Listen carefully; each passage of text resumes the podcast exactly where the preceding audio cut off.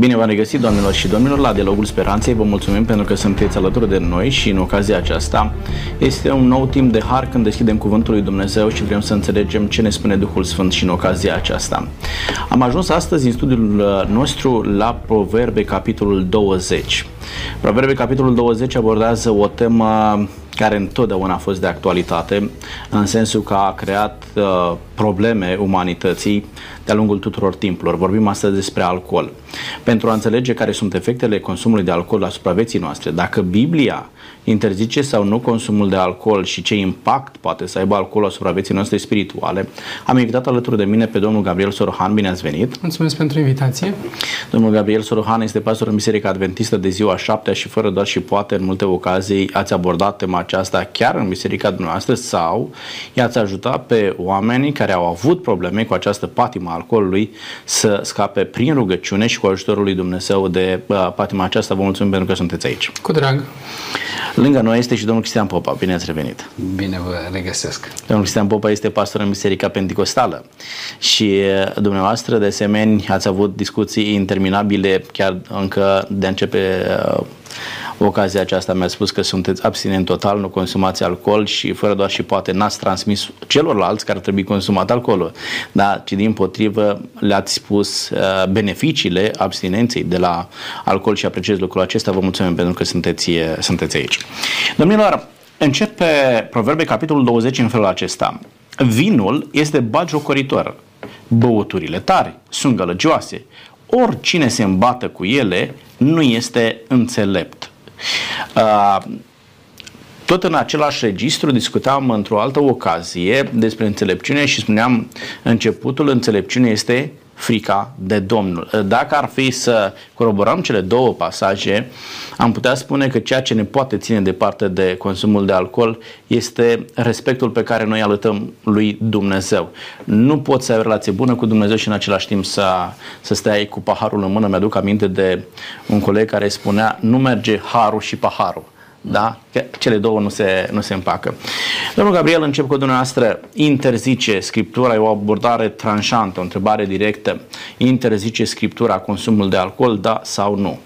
Că și în versetul pe care l-ați citit nu spune nu consumați vin. Spune cumva doar efectele sau riscurile care ar putea să apară. Poate nu neapărat aici din punct de vedere medical, dar cel puțin pe planul relațiilor și poate față de propria persoană pot să apară niște efecte. Însă, repet, dacă citim de la Geneză la Apocalipsa, este destul de, de dificil să spunem ca și în Exod 20, să nu furi, să nu consumi alcool. Însă pe baza faptului că vedem atâtea efecte și poate chiar vom intra în unele detalii pe alocuri, cred că este recomandabil și poate chiar mai mult decât atât să te abții pur și simplu pentru că uh, sunt destule alte băuturi, cum avem și pe masă, da, foarte sănătoase și plus de asta mă gândesc că noi organismul... Pe masă nu avem decât apă, ca să fie da. clar pentru toată lumea, dacă s-ar putea oamenii să întrebe ce băutură sănătoasă au uh, cei din platou. Da. Și faptul că noi suntem, uh, o dovedește știința și cred că mai tot știu că organismul este undeva la 75% apă, creierul 90% apă, înseamnă că noi funcționăm pe bază de apă, nu cafea, nu energizant, nu alcool, nu alte licori de felul acesta. Deci doar pentru faptul că noi avem un, apă, un continuu mare de apă, este bine să consumăm apă, dar dacă consumăm un alt fel de lichide, n-ar ajuta la Păi este sucul, bună funcționare. sucul de, de strugure, pentru că aici vinul, ce înseamnă vin? Pentru că dacă citim în, în Geneza este vin, citim în Evanghelie este vin, dar pe când limba ebraică și cea greacă sunt termeni vreo 10 la număr care arată destul de bine când este vin cu alcool, când este vin fără alcool, când este între și așa mai departe. Bun, ne puteți ajuta în sensul acesta în momentul în care Scriptura spune să nu, să nu te apropii, să nu te uiți cum curge în pahar, să nu te lași ispitit în ideea aceasta, da?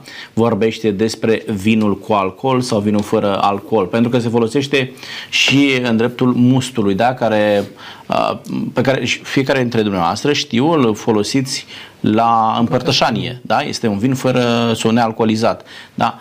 Ok, când vorbește de a nu consuma, este un vin fără alcool, un vin cu alcool, despre ce Aici, de exemplu, limba ebraică folosește uh, termenul iain sau uh, șecar, care conține, și chiar se dă în a doua parte a versetului 1, că îmbată Deci este menționat termenul, dar Cornilescu cumva și traduce uh, ce fel de vin este aici. Apoi dacă mergem în 21, dacă mergem în 23, iarăși este același termen iain care redă în limba ebraică faptul că este un vin cu alcool care duce la a pierde puterea de a discerne, duce la niște relații defectuoase și așa mai departe. Mulțumesc tare mult. Este bagiocoritor, zice uh, Solomon.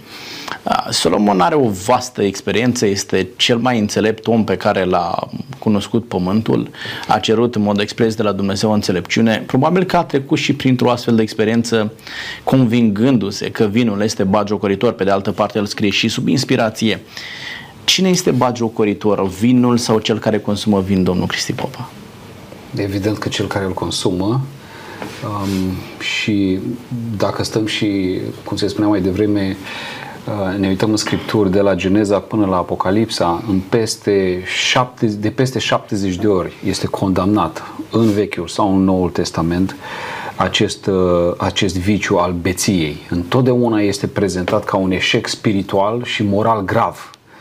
Uh, niciodată nu vedem în scripturi uh, faptul că oamenii după ce au consumat vin au făcut lucruri pozitive. Din contră, uh, chiar patriarhii au greșit uh, uh, fragrant și foarte grav în urma consumului, uh, consumului de alcool.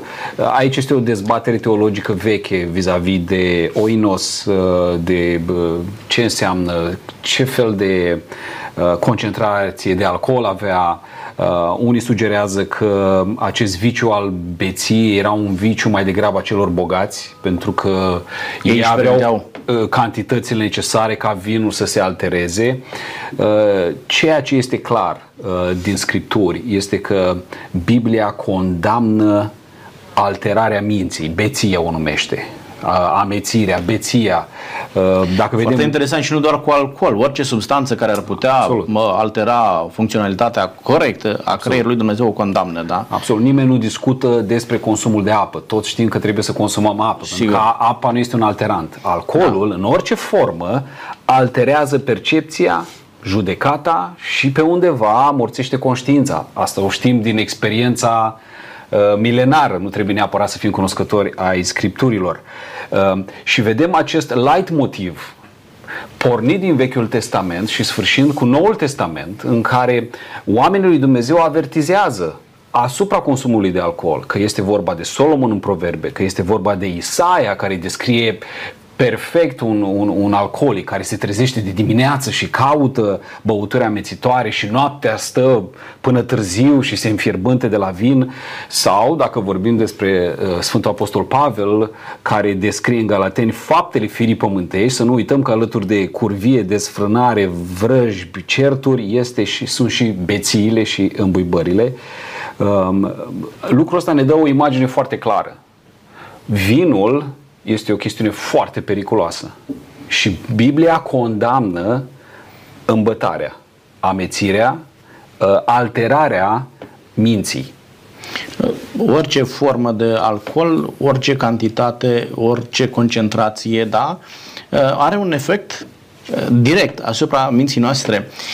Am auzit, spuneați că patriarhii au uh, consumat și nu sunteți singurul care spun, spune lucrul acesta și noi spunem, da, uite, și ei au făcut lucrul acesta. Dacă te uiți în Vechiul Testament, chiar găsești mai multe personaje biblice pe care în multe ocazii le iei drept exemplu și îți dai seama sau constați că și ei au consumat alcool. Faptul că oamenii aceia au consumat alcool este o dovadă prin care noi am putea să știu să câștigăm sau să ne folosim de exemplu lor ca să avem libertatea să consumăm alcool ca și oameni care îl slujim pe Dumnezeu. Bun. Și David și a înșelat nevasta și a ucis pe un om. Asta înseamnă că trebuie să facem și noi ca patriarhul David? În niciun caz. Da, foarte, foarte bun exemplu de dumneavoastră. Deci, da, adică, patriarhii da. au fost oameni care Corect. au avut și ei problemele lor, păcatele lor și ei au avut nevoie de iertare și de pocăință.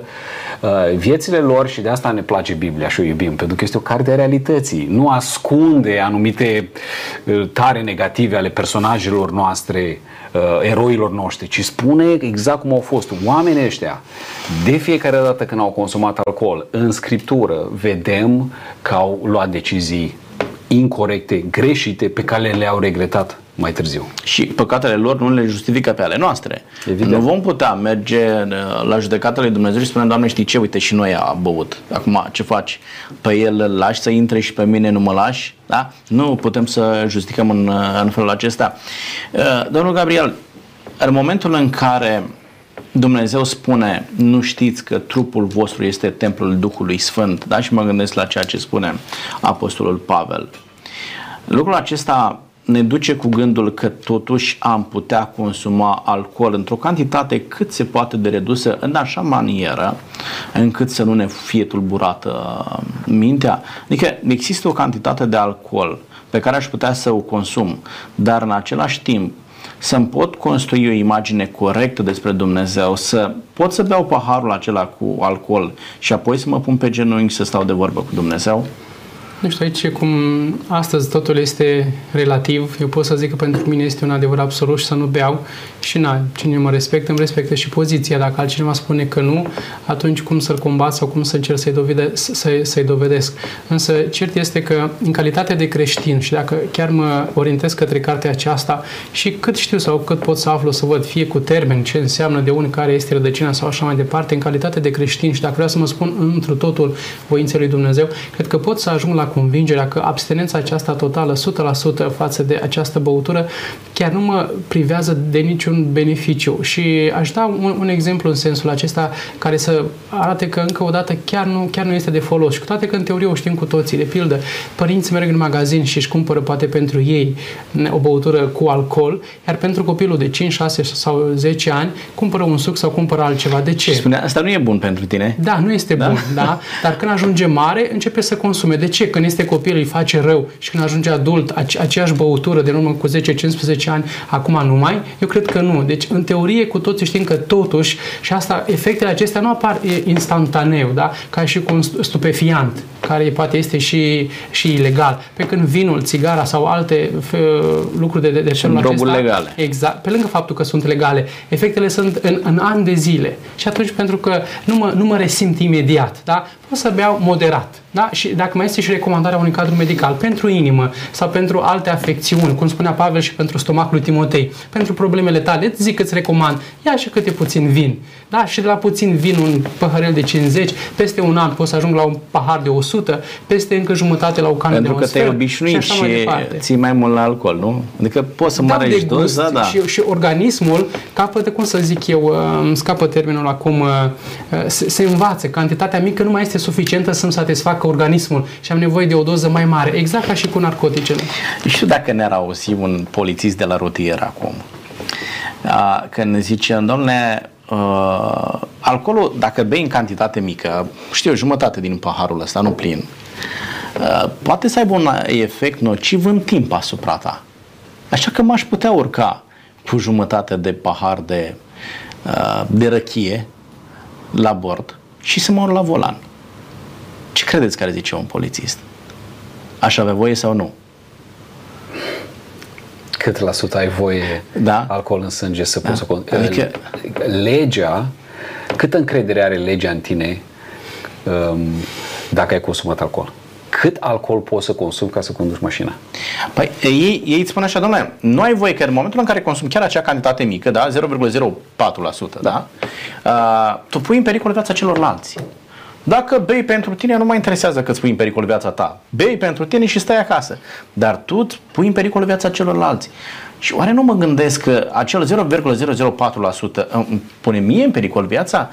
Și când spun îmi pune în pericol viața, dacă eu nu am capacitatea să conduc mașina cu acea mică cantitate de alcool, am capacitatea de a-L înțelege pe Dumnezeu?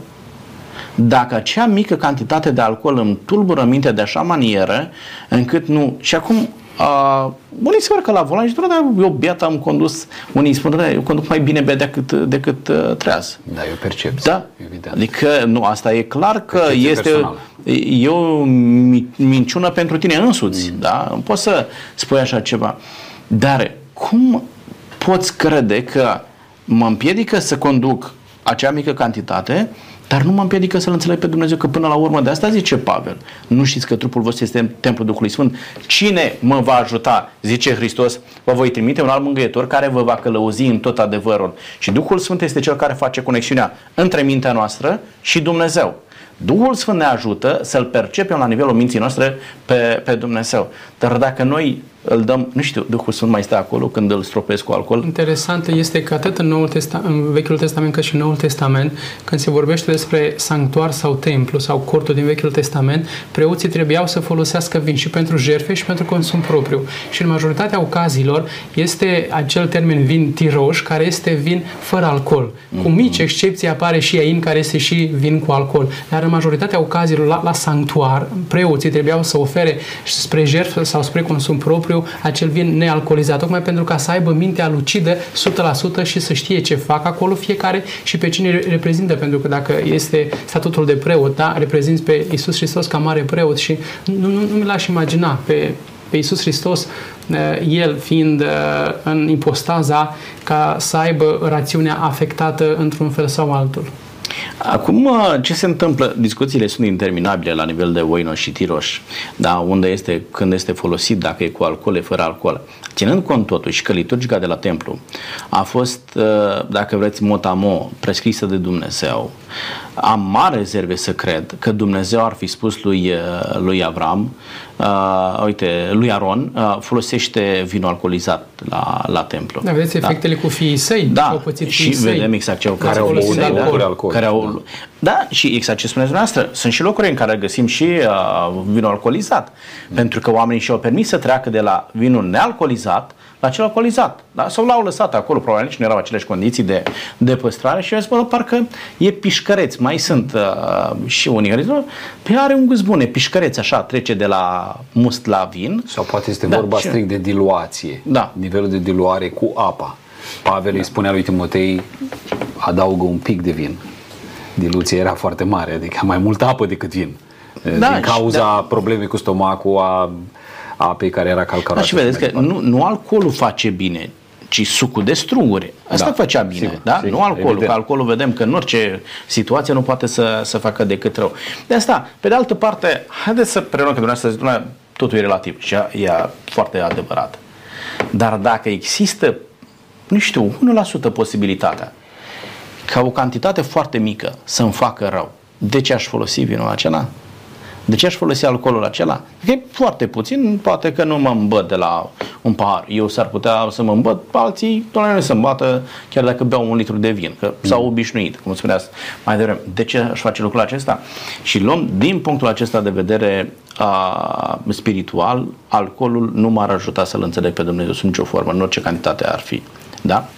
Domnilor, haideți să vedem care sunt consecințele consumului de alcool Uh, din ceea ce ați cunoscut dumneavoastră și să le luăm și în plan, și, și în plan uh, fizic și spiritual și uh, uh, rațional, da? dacă ne întunecă mintea, uh, ne schimbă gândirea, ne pune într-o relație uh, bună sau rea cu Dumnezeu, uh, ne afectează uh, sănătatea și așa mai departe. Vă rog, domnul. Și începem mai întâi că este mult mai vizibil, probabil, în plan uman, față de propria mea persoană, unele organe, creierul, ficatul, stomacul, inima, toate au de suferit. Apoi, în familie, câte familii nu sunt dezbinate sau săraci copii care stau peste noapte cu frică din cauza tatălui care este cu mintea aburită, săracele soții, maltratate și pleacă din casă și ajung în centre ale statului ca să reușească să scape poate chiar viața.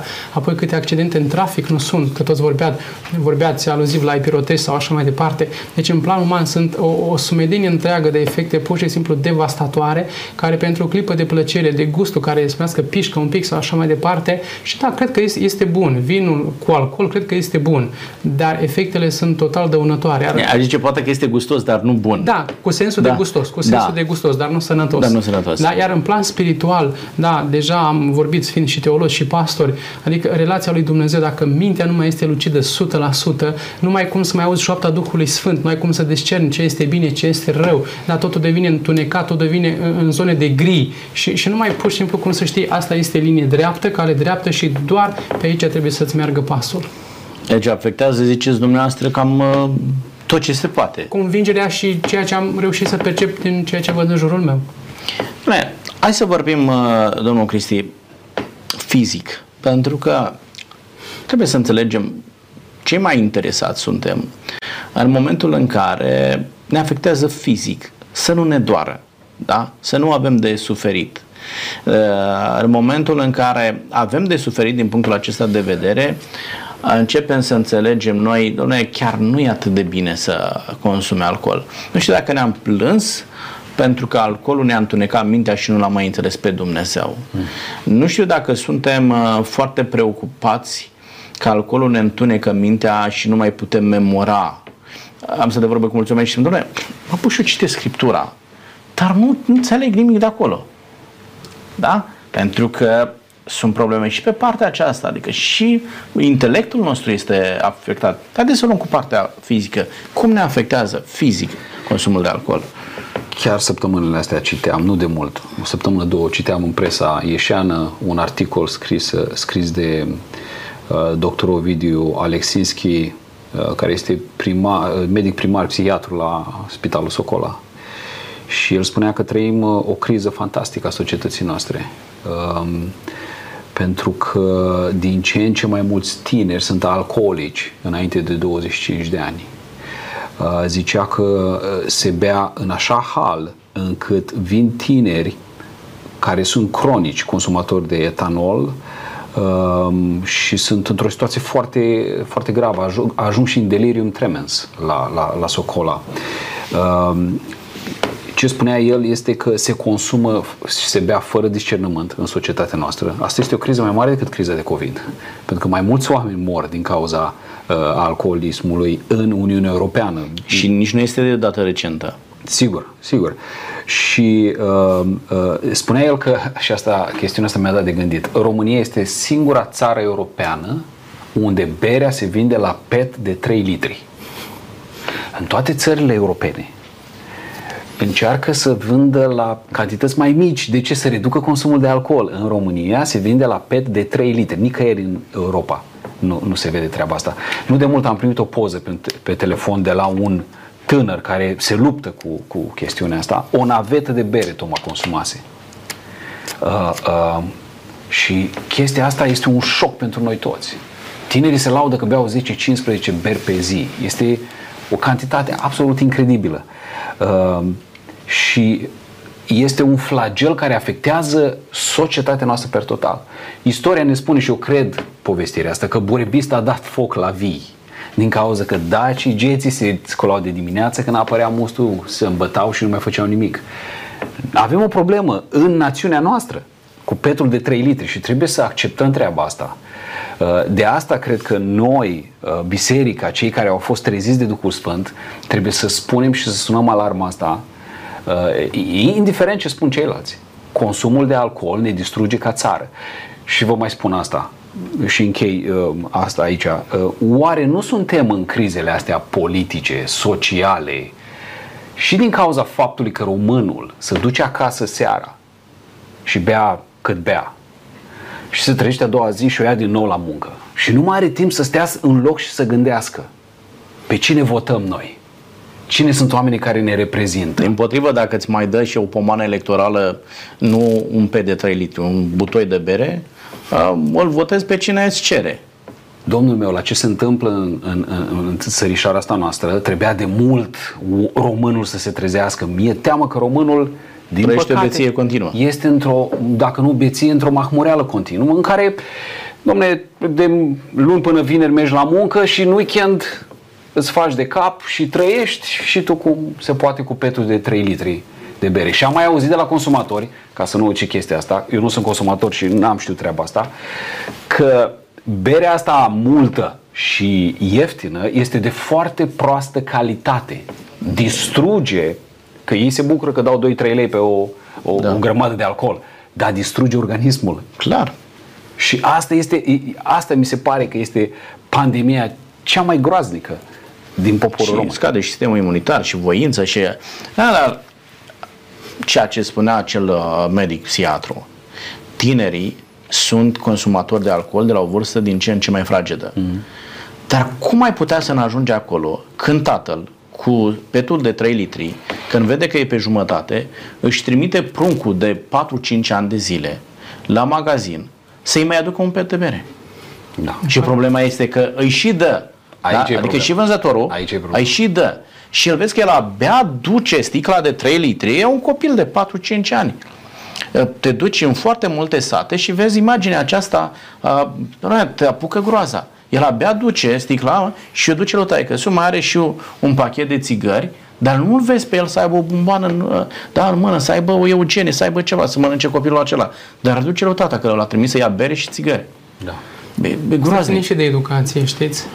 Adică educația în familie, educația copilului, dacă mai merge la, la școală acel copil sau nu. Sunt mulți factori și noi doar constatăm cu un oarecare blam asupra acestor persoane, dar ei săraci, că știu că nu știu, merg mai departe așa, se bucură că pe tre- cu 3 lei cumpără 3 litri de bere sau mai știu eu și viața merge mai departe, spitalele sunt pline și de ce? Pentru că tot statul pune înainte și răul și binele, adică face mereu reclam, spoturi, consumul excesiv de... Dar ce nu spune că consumul pur și simplu, cât de, cât de puțin, da? Face, face mult rău. De ce Dar scade vânzarea și Bineînțeles că iarăși sunt alte intri în conflict cu... Da, apropo- interese la urma urmei, știți? A, apropo de asta, când m-am mutat din Statele Unite cu familia, copiii mei erau destul de mici, băiatul avea 9 ani și uh, uh, a, a observat un lucru pe care noi nu l-am observat. Au zis, tata, de ce sunt așa de multe reclame la bere? La noi. La noi, în România. Da. Eu n-am observat uh, chestia. De ce sunt așa de multe reclame? La radio, la televiziune, afișe peste tot. Pentru că asta se vinde, a- oamenii Asta asta, e. consumă. Da, asta consumă. Da, este dramatic. Vă rog, continuați-vă ideea că v-am întrerupt. Și asta zic, dacă educația s-ar putea face într-adevăr un pic mai apăsat pe linia aceasta și societatea nu ar oferi cu atâta larghețe și răul și binele, cred că am putea să reducem din, din toate aceste efecte negative. Dar atât vreme cât magazinele sunt pline, efectiv pline de, de, de toate aceste licori, da, vedem că sistemul de sănătate colapsează, este și acest virus acum, dar mai este și fumatul, și alcoolul și toate acestea și atunci nu mai găsim nici bani. Acum auzeam la știri că recent România apelează la Uniunea Europeană ca să reușim cu toții să ieșim cumva din uh, impasul în care suntem pe, plan, uh, pe planul sănătății și este un cerc vicios, îl constatăm cu toții, vedem cu toții că trăim cu toții realitatea aceasta, dar mai mult sau mai puțin îi complacem. Dar în același timp, a, ce- ce spunea domnul Cristi mai devreme, a, este nevoie de un semnal de alarmă, da? la nivelul școlilor, la nivelul bisericilor. A, Statul să tragă un semnal de alarmă, pentru că ce se întâmplă în momentul în care îți îmbolnăvești națiunea prin acel consum excesiv de alcool, tot tu ca și stat consumi niște bani ca să le menții sănătatea acelor oameni. Da? Și omul cheie își face asigurare de sănătate sau nu are. Dar trebuie să-i acorzi îngrijiri în regim de urgență. Da? Și uitați-vă, dacă vă duceți la urgențe, la primiri urgențe, o să găsiți o groază de oameni care vin beți acolo. Fie că uh, din cauza băuturii fie au făcut un accident, fie s-au bătut și îi vezi pe acolo la urgență. Și în loc să ai timp și spațiu și resurse să le aloci pentru anumite boli care vin din alte cauze, noi trebuie să luptăm, să minimalizăm consecințele consumului de alcool sau să reparăm acolo unde alcoolul distruge și greșește. Statul se poate implica și ar trebui în ceea ce privește vânzarea băuturilor alcoolice copiilor, minorilor. Asta e clar și este obligație. Suntem în Uniunea Europeană. Da, vedeți asta că e clar. acum legea există că nu ai voie să vinzi minorilor alcool sub 18 ani. da, dar se respectă. Cine respectă? Da. Cine ia atitudine în momentul în care cineva vede, domnule, copilul ăsta are... Spuneați că la sat, însă Da. la oraș cred că totuși se practică lucrul acesta pentru că sunt riscurile mari. Pentru firmele mici și mai mici sau mai mari, cred că este riscant. Sunt și camere de, de, de supraveghere și este riscant să se vadă că un vânzător totuși a dat unui copil de 10 ani o sticlă sau o doză. Este riscant, dar la țară cred că cu larghețe fără nicio problemă. Da, dar și la liceu mă întreb cum ajung copiii de liceu cu alcool în școală. E clar că da. există. Adică, la, dacă ar fi niște legi care să pună amenzi, să, să interzică, dar nu se face pentru că noi nu suntem convinși că alcoolul este ceva rău. Nu suntem convinși că ne distrugem pe noi și distrugem pe cei din jurul nostru. Dacă am dezvoltat convingerea aceasta la nivel personal, am luat și anumite decizii de a minimaliza consumul de alcool, da, de a micșora consumul de alcool și a ajuta pe oameni să, să fie conștienți de efectele nocive asupra vieții lor. Ce este se, problema. ce se spunea mai devreme, sunt foarte de acord. Cred că ține foarte mult de educație. Uh, și educația aceasta vine uh, uh, la pachet cu multe alte lucruri și cred că biserica are un rol pregnant în societate de a și educa enoriașii. Uh, acum, uh, interzicerea consumului, cel mai mare experiment, experiment social uh, care a fost vreodată a fost prohibiția în Statele Unite, 1920-1933, care a fost un faliment total. S-a, s-a consumat mai mult alcool, La ilicit, da. și au înflorit gangsterii și știm foarte bine așa mai departe. Nu, soluția nu este interzicerea completă prin lege, pentru că am văzut că nu funcționează, ci educația educația, educația și iar educația. Și, de ce nu, în primul rând, educația biblică. Pentru ca omul să înțeleagă că acceleratorul ăsta, alcoolul, nu aduce nimic bun, nu-ți face nimic bun, nu, nu, nu-ți creează niciun plus în viață. Domnilor, uh, Cred că în multe ocazii asta de vorbă cu oamenii care au venit și au mărturisit și au, și au spus, pastore, uite, îmi dau seama că este bine să renunț la alcool, dar efectiv nu pot. Și cei care au astfel de probleme se plâng de incapacitatea de a scăpa de un astfel de, de viciu. Se poate scăpa de alcool, domnul Gabriel? Știu, poate ar fi fost bine să fie și un cadru medical, să ne zică efectiv un pic pe planul acesta cum stau lucrurile și organul, cum resimte uh, lipsa acestui drog. Uh, însă cert este că rugăciunea unită și cu voința omului poate să aducă biruință asupra acestui viciu, într-un termen scurt sau într-un termen lung. Însă cred că trebuie poate și un plan, ca și la țigare. Unii au început că în loc de un pachet fumez numai jumătate și într-un an de zile tot reduc. Alții peste noapte, peste noapte au zis, nu mai și gata și au avut voința necesară că peste noapte au renunțat. Așa poate este și cu alcoolul. Cred că totuși ține de fiecare caz în parte, de la persoană la persoană. Însă dacă sunt convins, cum spuneați mai devreme, dacă sunt convins 100% că mie nu face bine, în casa mea nu mai este bine de când este prezentă sticla sau în societate, mă voi lupta și spune Biblia la un moment dat să mă împotrivesc împotrivesc până la sânge. Deci acestei patimi, acestei dorințe, dacă vreau să mă împotrivesc până la sânge, dar Dumnezeu nu are cum să nu privească spre mine și să nu-mi dea puterea necesară ca să mă uh, despart de un astfel de viciu. M-am apucat de acest viciu din întâmplare, din curiozitate, din cauza anturajului, că n aici prietenii te ajută, este și o reclamă și nu vreau să zic mai multe, da? Care sunt lângă tine și îți dau și te încurajează, dar după aceea rămâi singur și, ce, și, și, și cum scoți la capăt uh, barca aceasta. Da, e foarte greu după ce ai intrat, e foarte greu să, să mai ieși din uh, jocul acesta. Uh, domnul Popa, haideți să facem uh, un scenariu. Vine cineva la dumneavoastră care consumă alcool de 20 de ani și spune, pastore, uite, mi-ai predicat că nu este bine să consumă alcool, dar consumul de alcool la mine este un mod de a fi, un stil de viață de atâția ani eu consum alcool. Mai, efectiv, simt că nu pot. Adică Dumnezeu nu mă va primi în ceruri pentru că eu consum alcool. Ce spune sau un astfel de om? A, îi spun că suntem chemați să trăim altfel decât trăiește lumea și că Dumnezeul uh, pe care îl slujim noi este mai mare decât orice dependență. Dependența de alcool este o dependență, creează niște probleme majore de obișnuință, uh, cei care se lasă brusc uh, cold turkey, cum spune americanul, se lasă brusc de a consuma alcool, au anumite mm, reacții ciudate în creier, în organism, dar uh, din experiență pot să vă spun că au fost și sunt oameni care sunt eliberați complet și care n-au regretat niciodată faptul că s-au lăsat de alcool. În primul rând, și cred că am mai discutat treaba asta, e foarte scump să bei. E foarte scump să bei. Nu știu cât costă o sticlă de vin, dar uh, sunt convins că nu este foarte ieftin.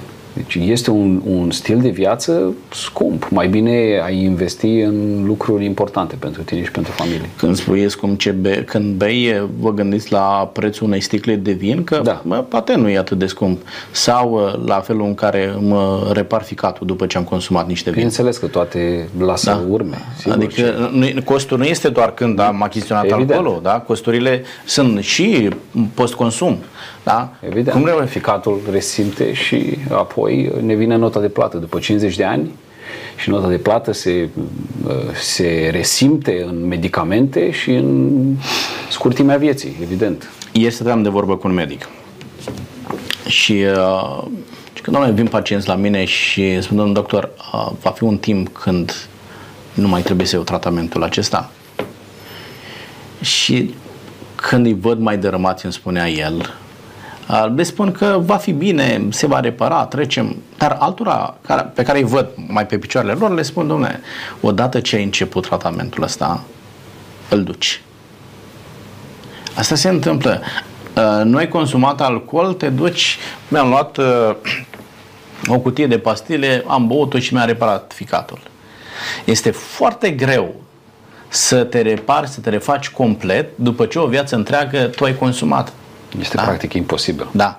Uh, nu mai ai același ficat, nu mai ai aceeași inimă, nu mai ai... Uh, da, și îmi dădea chiar exemplu cu cei care au probleme cardiovasculare. Da, în momentul în care ai început să iei pastile pentru inimă, tot ei. Da? Sigur. Adică nu mai pot să... De asta noi nu gândim și care sunt efectele. Da? A, și poate că aici, gândind care sunt efectele, am găsi un ajutor în a ne lăsa, în a abandona. Când conștientizăm răul care a, ne-l face alcoolul, atunci poți să spui, uite, de asta, pentru că uneori noi reacționăm doar de frică. Nu din într-un sentiment de responsabilitate față de cei din jur. Cum afectează alcoolul, domnilor, relațiile de familie? Mă ajută să fiu mai jovial, să fiu mai plin de viață, mai plăcut uh, membrilor familiei, domnul Gabriel?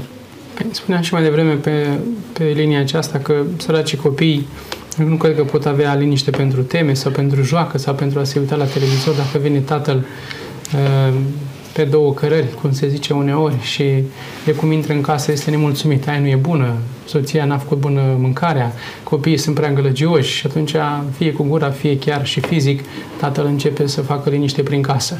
Și azi așa, mâine așa, de ce sunt divorțuri, da, de ce sunt copii care poate chiar ajung și delicvenți de la vârste fragede, poate ca forme de protest sau pur și simplu se refugiază eh, în anturaje care acolo sunt de asemenea copii și tineri, provin din aceleași medii, se coalizează și fac și mai departe ceea ce au văzut în propriul cămin, mai mult sau mai puțin.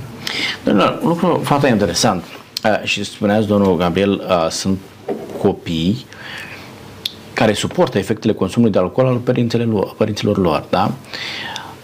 Acei copii care au fost năpăstuiți o viață întreagă din cauza alcoolului pe care l-au consumat părinții, în momentul în care ei ajung la maturitate și au decizia să facă ce știu și ce vor cu viața lor, vor consuma alcool sau nu? Este o chestiune de alegere. Exact. Cunoaștem copii. E în regulă. Cei mai mulți ce fac?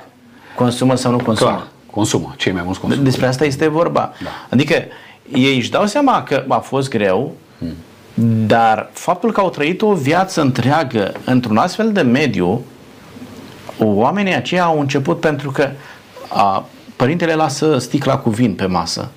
Copilul din curiozitate, văzându-l pe tatăl toată ziua că ia de acolo, chiar dacă tata îi dă și două peste ochi, cum se întâmplă când ai consumat alcool, și spune să nu iei de acolo, copilul ce face? Se duce și vede cum este. Iar alcoolul creează dependență, cum spuneați mai devreme, este un drog. Și când va crește și copilul poate să-și cumpere singur alcool, când uh, ajunge să fure bani de acasă de la părinți ca să-și fure, ca să-și cumpere energizante, alcool, țigări și așa mai departe.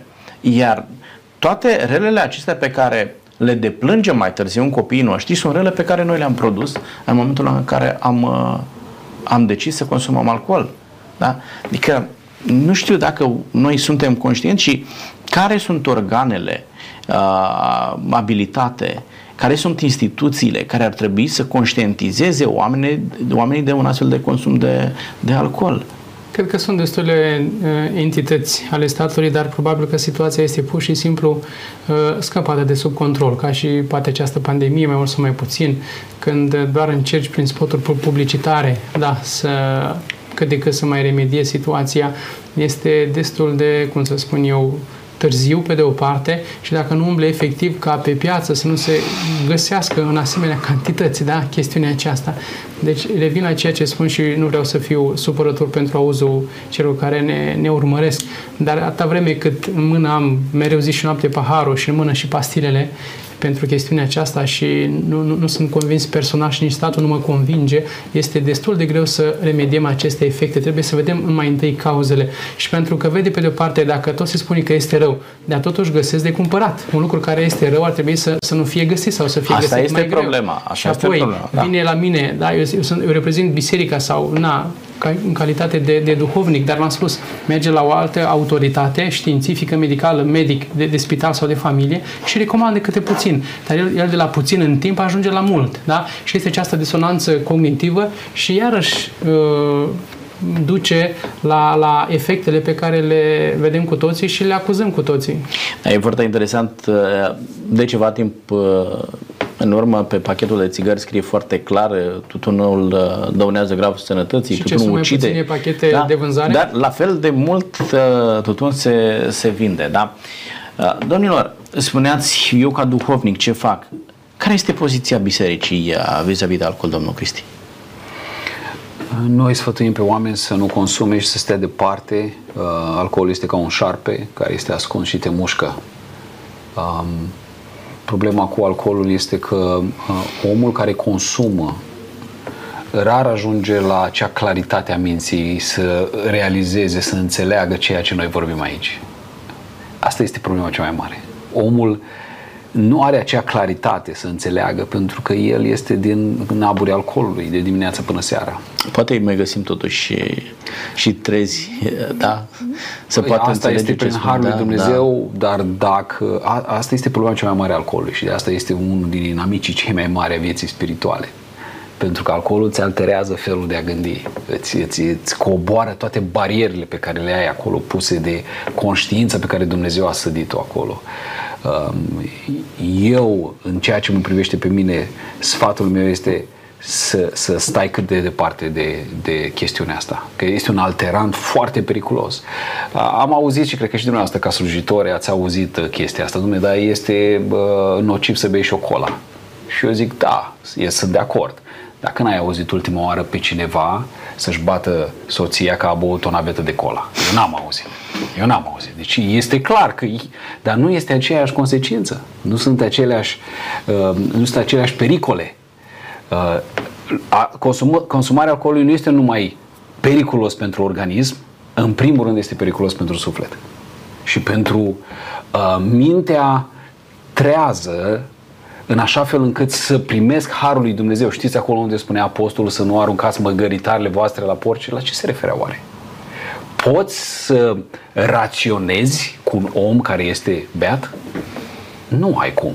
Trebuie să-l aștepți să se trezească și apoi să ai o discuție uh, matură, realistă cu el. Să Aici te poată înțelege. Da, să te, poată înțelege, înțelege da, Clar. și să ai cu cine să, să vorbești. Ce le spuneți, domnilor, domnul Gabriel, oamenilor? Exact ce spunea domnul Cristi, doamne, cei care consumă nu sunt treji ca să te audă. Dar eu cred că domnul Cristi la ce a spus dumneavoastră atunci când le spuneți oamenilor să nu consume, nu-i găsiți pe cei care se îmbată, ci pe, ca, pe cei care zic, doamne, beau un pahar uh, și nu-mi face rău. Și sunt și oameni care beau un pahar și apoi se duc la biserică. Da? Nu e un pahar, doar nu face rău. Ce le spuneți unor astfel de oameni, domnul Gabriel? Aș continua de la ceea ce a spus mai devreme, citindu-l pe Apostolul Pavel, însă dumneavoastră ați redat doar o parte din verset, că noi suntem templele Duhului Sfânt. Însă acolo Pavel mai continuă cu următoarea afirmație tare interesantă. Și dură. Poftiți? Și dură în același timp. Eu zic că da. Nu știți că voi nu sunteți ai voștri? Da?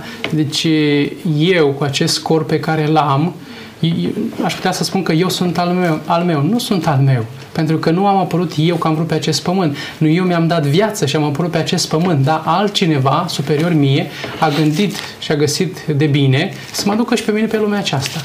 De drag, pentru că mă iubește, mă, mă prețuiește și dorește să împarte cu mine darul existenței. Dar ca să mă bucur de acest dar al existenței în parametri optimi, în condițiile de păcat de astăzi, îmi și spune, mănâncă ceva, bea ceva, îmbracă-te într-un fel sau odihnește-te sau așa mai departe, ia un repaus săptămânal, stai în familia ta, fi cu o moralitate înaltă și așa mai departe. Și dacă aș ajunge să conștientizez și să accept că eu nu sunt al meu, atunci, dacă nu sunt convins sau pentru că mă ispitește limba, pentru că la limbă este plăcut vinul, da? Și spune Biblia, când, când este roș, face acea spumă frumoasă de două degete, așa, la gura paharului, te îmbie paharul ca să-l bei. Dacă măcar, dacă nu sunt convins că îmi face rău, atunci recunosc autoritatea aceluia care m-a adus pe lume uh, și sunt pe pământul acesta. Și aș dori să dau un, un exemplu din, din plan uman. Uh, am două fete, una mai mică și una mai mare. Uh, cu cea mai mare este mai ușor la timpul acesta, dar cu cea mai mică chiar am uneori bătăi de cap la propriu.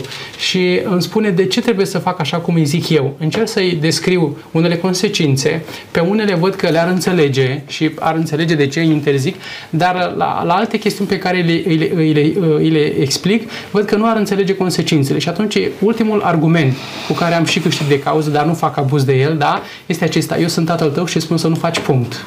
Și se oprește îmi recunoaște autoritatea de tată. Dacă eu față de Dumnezeu îl conștientizez, îl cred că este Tatăl meu, că tot înălțăm rugăciunea domnească, Tatăl nostru care ești în cer. Da? Dacă recunosc autoritatea de Tata lui Dumnezeu, dacă, repet, nu sunt convins că îmi face rău, măcar de dragul autorității sale mă opresc de, și pun punct acestui viciu sau plăcere. Poate nu este un viciu, este o simplă plăcere. Mulțumesc. Uh, o ultimă întrebare, mai avem câteva minute de emisiunea aceasta ca și duhovnic, așa cum ați spus mai devreme, domnul Cristi, cum afectează alcoolul viața spirituală? Care sunt efectele în relația noastră cu Dumnezeu atunci când ne permitem să consumăm orice cantitate de alcool? Um, din scrierile Sfântului Apostol Pavel, în special din Efeseni, găsim clar o dicotomie între uh, consumul de alcool și plinătatea Duhului el spune nu vă îmbătați de vin, aceasta este destrăbălare, din potrivă fiți plini de Duh.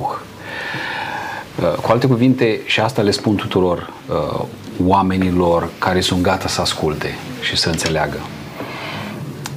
Ori ești sub influența alcoolului, ori ești sub influența Duhului Sfânt. Foarte bine spus. Foarte bine spus. Uh, avem și o frază consacrată, sub influența alcoolului. Ori ești sub influența alcoolului, ori ești sub influența Duhului Sfânt. Este o antiteză clară pe care o am ascultat-o în Efeseni, la Pavel. Fiți plini de Duh, nu fiți plini de vin. Le, legat de lucrul acesta, în momentul în care te-ai obișnuit să consumi alcool, îți dorești să faci lucrul ăsta tot timpul. Și unii oameni zic, nu mă îmbăt niciodată de alcool. Da? E în regulă.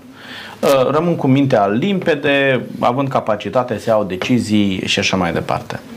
Dar obișnuit fiind să consumi alcool, te vezi ajungând în împărăția lui Dumnezeu și să-ți iei o sticlă cu vin cu tine? Că mi-e greu să cred că se, s-ar produce alcool uh, în împărăția lui Dumnezeu.